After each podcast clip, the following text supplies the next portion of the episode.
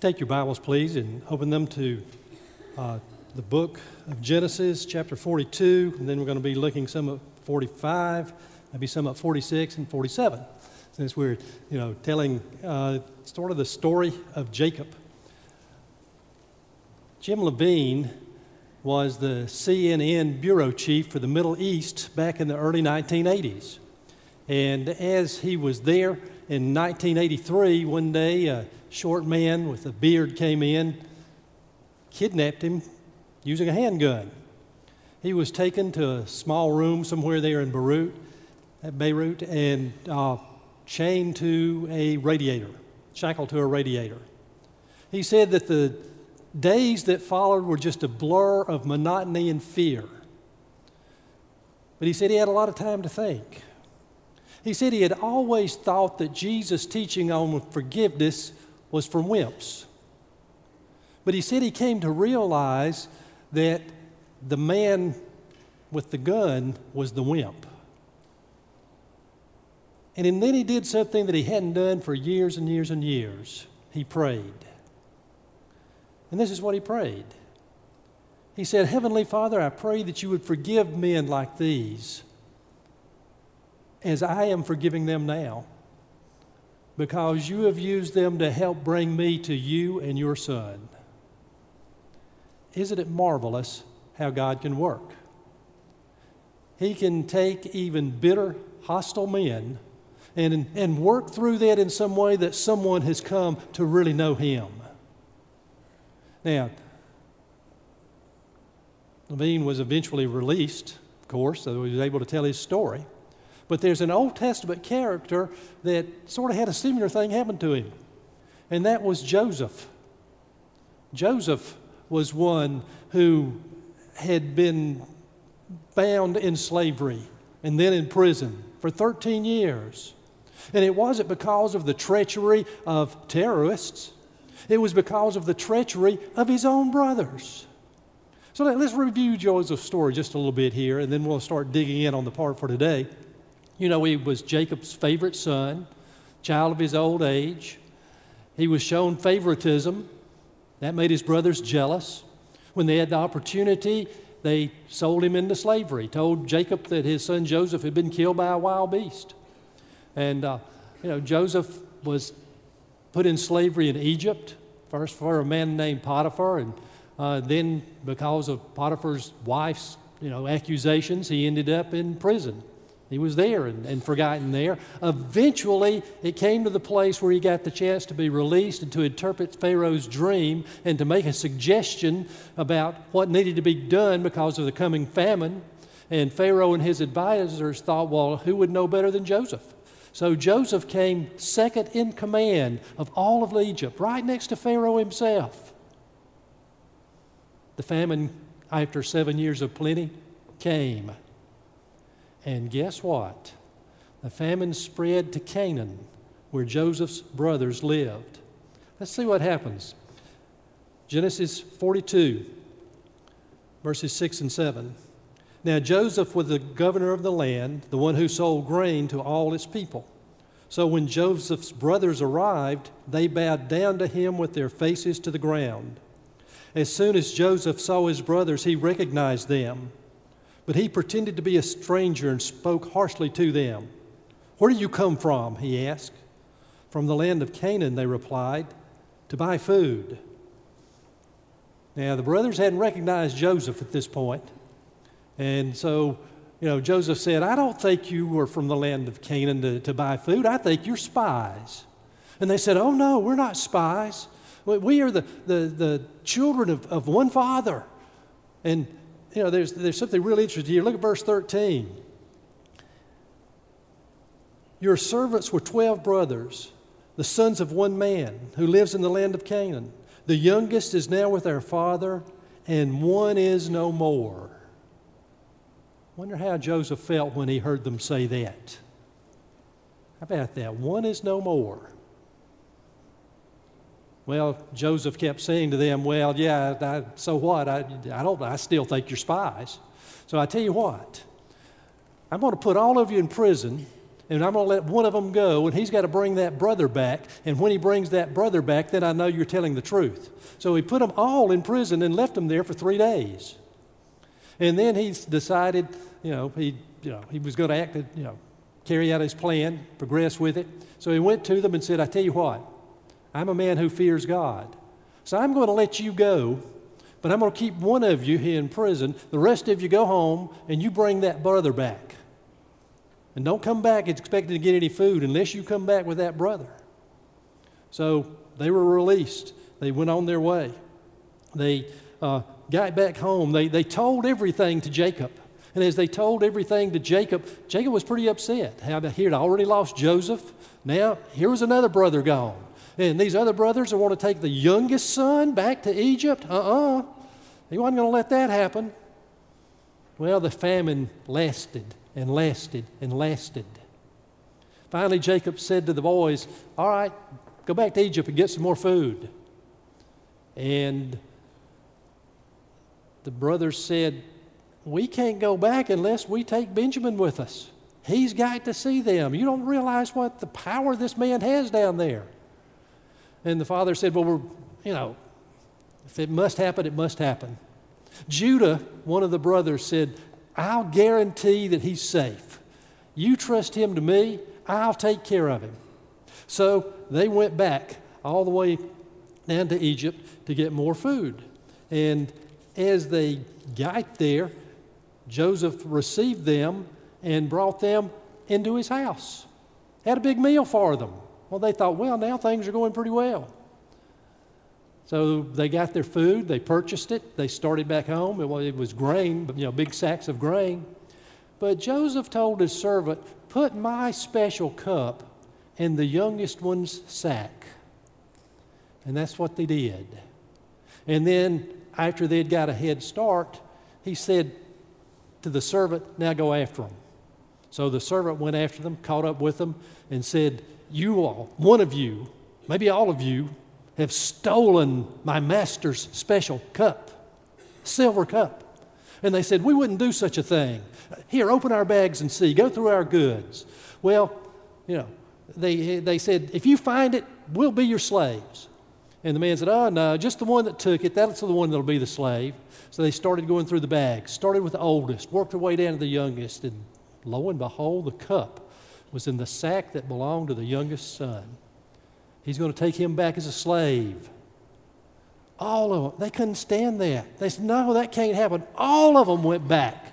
All of them appeared before Joseph. All of them threw themselves down in front of him.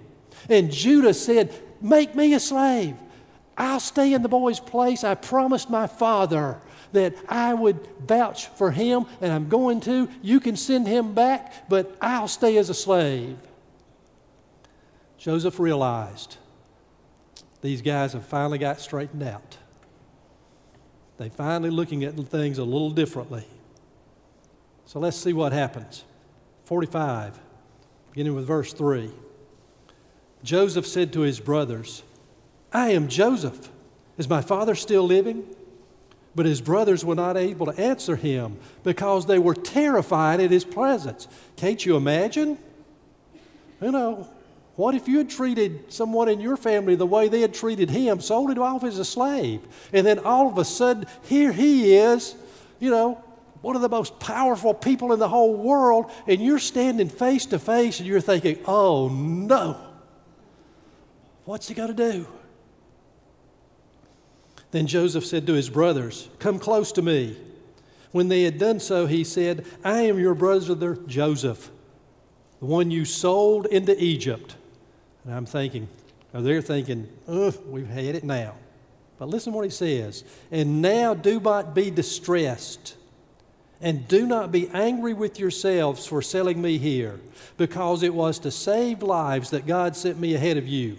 For two years now there has been famine in the land, and for the next five years there will not be plowing or reaping. But God sent me ahead of you to preserve for you a remnant on earth and to save your lives by a great deliverance. And skip down to verse 14. Then he threw his arms around his brother Benjamin and wept, and Benjamin embraced him, weeping. And he kissed all his brothers and wept over them. Afterward, his brothers talked with him. Wow, what a reunion. Don't you think those brothers were amazed? For one moment, they, you know, they, they'd been dreading something like this, you know, happening, being paid back in some way for what they'd done with Joseph. If you read that whole account, they're saying, you know, the reason these bad things are happening to us is because of what we did to Joseph. And then all of a sudden they're face to face with him. And then he receives them graciously. He forgives them. He embraces them. He weeps with them. He talks with them. Wow. Isn't that fantastic? Not what you would expect. But it's what happened. Joseph said, Go back home and tell my father that I'm alive and bring him back here. And then they did that. If you look at chapter 46, beginning with verse 29. The brothers went back and got Jacob, brought him back. Joseph had his chariot made ready and went to Goshen to meet his father Israel. As soon as Joseph appeared before him, he threw his arms around his father and wept for a long time. Think of that beautiful scene. Father's favorite child. Didn't know he'd ever see his father again. Father had given him up for dead, and now they get to meet again. Israel said to Joseph, Now I'm ready to die, since I have seen for myself that you are still alive. Oh, if you're a father, you can understand how he felt. The son that he thought was gone had been restored to him. Look at 47 11, 12. So Joseph settled his father and his brothers in Egypt and gave them property in the best part of the land, the district of Ramses, as Pharaoh directed. Joseph also provided his father and his brothers and all his father's household with food according to the number of their children. Wow. He gave his brothers property, he gave his brothers food, he provided for their whole families. What a magnanimous person.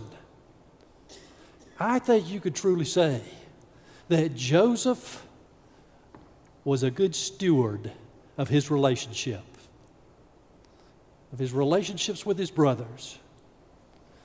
He was a good steward of his relationships. And it's amazing what he was able to do. Now, if you, if you think about Joseph, you could think that he was one who was a good steward of his relationship. One of the things was he had a relationship with God.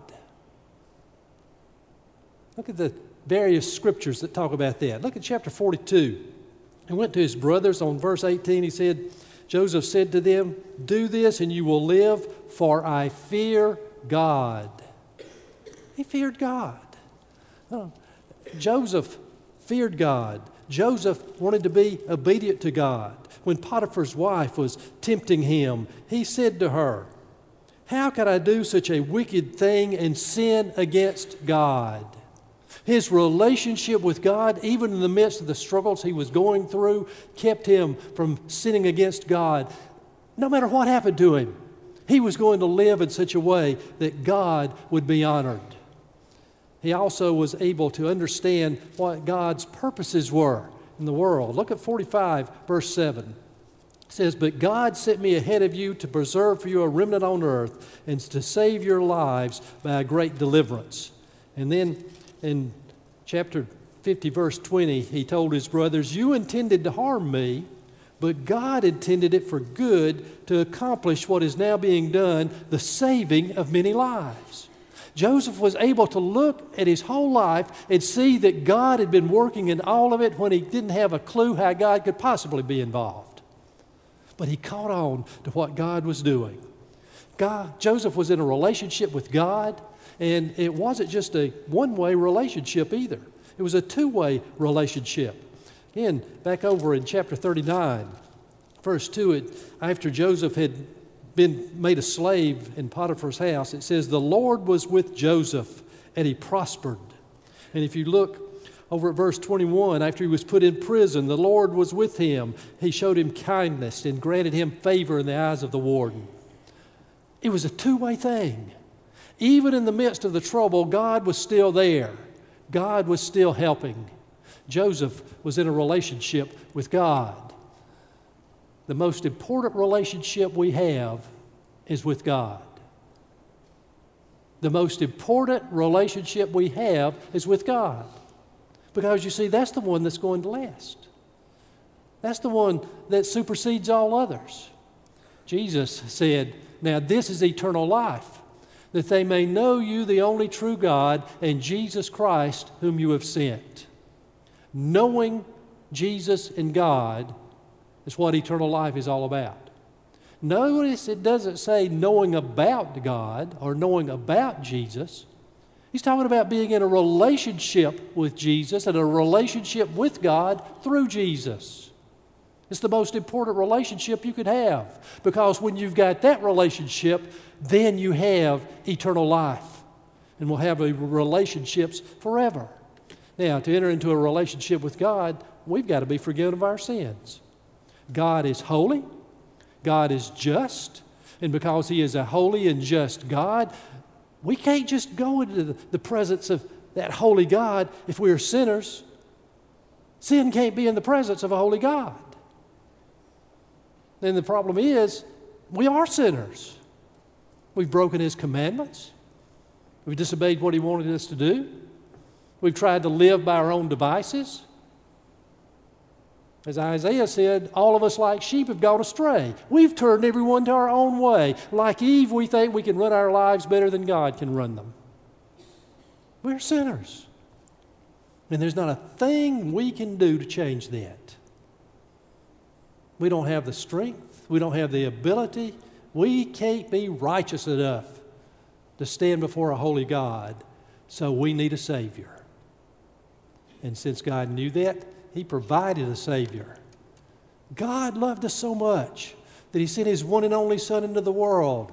That if we put our trust in Him, we believe in Him, we won't perish, but we'll have that everlasting life. God demonstrates His own love for us in this. While we were still sinners, Christ died for us. He paid the price for our sins. He made the sacrifice on the cross. What's the result? He's rescued us from the dominion of darkness and brought us into the kingdom of the Son He loves, in whom we have redemption. What's that? The forgiveness of sins. The blood of Christ covers our sins so that our sin doesn't stand in the way of us having a relationship with a holy God anymore. Now, once we receive Jesus, but what does he do? God made him, that is Christ, who had no sin, to be sin for us, so that in him we might have the righteousness of God. Because of Jesus' death and resurrection, Jesus has the power to forgive us of our sin, cleanse us of them, then wrap us in his righteousness so that when we stand before the Father, we stand in the righteousness of His Son who never sinned. Do you need a relationship with God? You get it through Jesus and letting Jesus forgive you of your sins and give you eternal life. That's the only way, folks. You need a relationship with God. That's how you get it. And it all goes back to God's love. Well, if you have a relationship with God, not only is that going to give you a relationship with Him for all eternity, but it's going to make a difference in all of your other relationships as well. That was true of Joseph. He had a relationship with God. Now, think about these things. Joseph was the one who had been wronged. His brothers, as old saying, they're the ones that done him wrong. They had really treated him poorly. They had really treated him treacherously and he had the power to extract revenge. He was second in command of all of Egypt. He wouldn't have had any trouble getting even with them. He could have been harsh with them. He could have thrown them in prison and left them there. He could have said, Get out of here, go back to Canaan, I won't have a thing to do with you, and no, you can't have any food. He could have done those things, but he didn't. He chose to be a good steward of his relationships. And how did he do that? Look what he did it was forgiveness. forgiveness. He forgave them. Not revenge. What else? He loved them instead of hated them. Isn't that amazing? He loved them instead of hating them for all he'd been through because of what they had done. He accepted them instead of rejecting them. He chose to look to God's purpose and what God was doing instead of sit and stew in his own bitterness over what had happened. He was a good steward of his relationships. Are you a good steward of the relationship you have with God? You know, stop and think about it. Do you share it with others? Do you share about your relationship with others? Do you share the forgiveness that God has given you? He's forgiven you of the sins you couldn't do anything about on your own. He's been merciful to you. You deserve death and hell. He you know, didn't give it to you. He's given His grace to you because you know you didn't deserve the good that He's given you, but He's given you eternal life as a gift. He's kind to you. He keeps you. He watches over you. He's with you every single day of your life. He does it because He loves you. Now, do you share that? Do you share that forgiveness with others? You share that love with others? Are you merciful? You show grace? Are you kind? You know, sometimes people in the church think that they're righteous because of the things they don't do. But they're not doing the things they're supposed to do. These very things. We're to be good stewards of our relationship. We must forgive those who have wronged us. We must show mercy. It's amazing to me how much mercy Joseph showed to his brothers. They didn't deserve all the good he gave them. Didn't matter. It wasn't dependent on them. It was dependent on what was in him. And he showed that mercy. He gave them grace. He piled up gifts upon them. We're to show grace to others. We're to do good to the others who don't deserve it. Isn't that what God did with you? You didn't deserve what He's done for you. We pass on that grace. We also are kind. We seek to be kind to others. In Every situation, no matter how they've treated us, we strive to be kind to them. We can't hold grudges, or we shouldn't. And we don't seek revenge. We read about that when Anita read from Romans 12, didn't we? Vengeance belongs to God. Let Him repay. We don't have to extract it, it belongs to Him. There's one other thing we need to realize we will work to rebuild broken relationships because sometimes relationships get broken. You know, that was especially important to Jesus. Listen to what he said in Matthew chapter 5. If you are offering your gift at the altar and there remember that your brother or sister has something against you, leave your gift there in front of the altar. First go and be reconciled to them, and then come and offer your gift. We've been doing a stewardship emphasis, and we know the importance of giving to God. God wants it, He expects it. But there's a higher stewardship and that higher stewardship is maintaining our relationships with others and repairing them if they're broken. And it means that we don't sit around playing church when we need to be going out there and making those relationships right. Jesus took it seriously, and He wants us to take it seriously as well. Should also be using our relationships to connect others with Jesus. We're beginning to hear more and more our, our new church mission statement connecting with Jesus, connecting with others, connecting others with Jesus. Well, that's what we're supposed to be doing. We're to use our relationship to connect others with Jesus. Who are you in relationship with that needs to know Jesus? One of the most effective things, one of the most effective ways to reach people is for the people in the church who know Jesus to share it with the people outside the church who don't. And that is most effective in a relationship that you already have or that you're willing to establish. And then when you do that, then you can bring them into the church and connect them with others in the church. And again, that's the most effective way to get this done. What, what would happen if in the next 12 months, the next 365 days, you used your relationships to help one person come to Jesus? Then got them involved in the church. Well, third Sunday in March this time next year, there'd be twice as many of you here.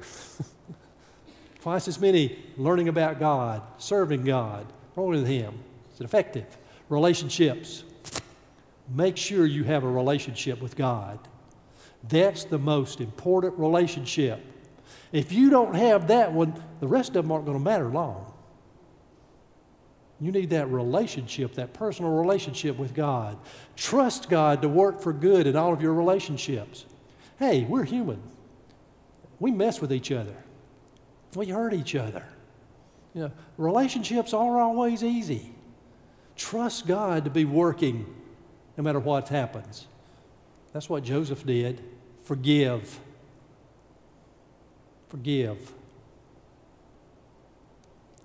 Ask forgiveness. Takes both, folks. Sometimes we have to forgive, sometimes we have to ask for forgiveness. Be open to reconciliation. And don't just be open to it, work for it. Be proactive. Go after it. Try to make it happen. In every relationship, employ love, employ forgiveness, employ mercy, employ grace, and employ kindness. Do these things and you will be a good steward of your relationships. Keep those in mind as we continue to worship our Lord.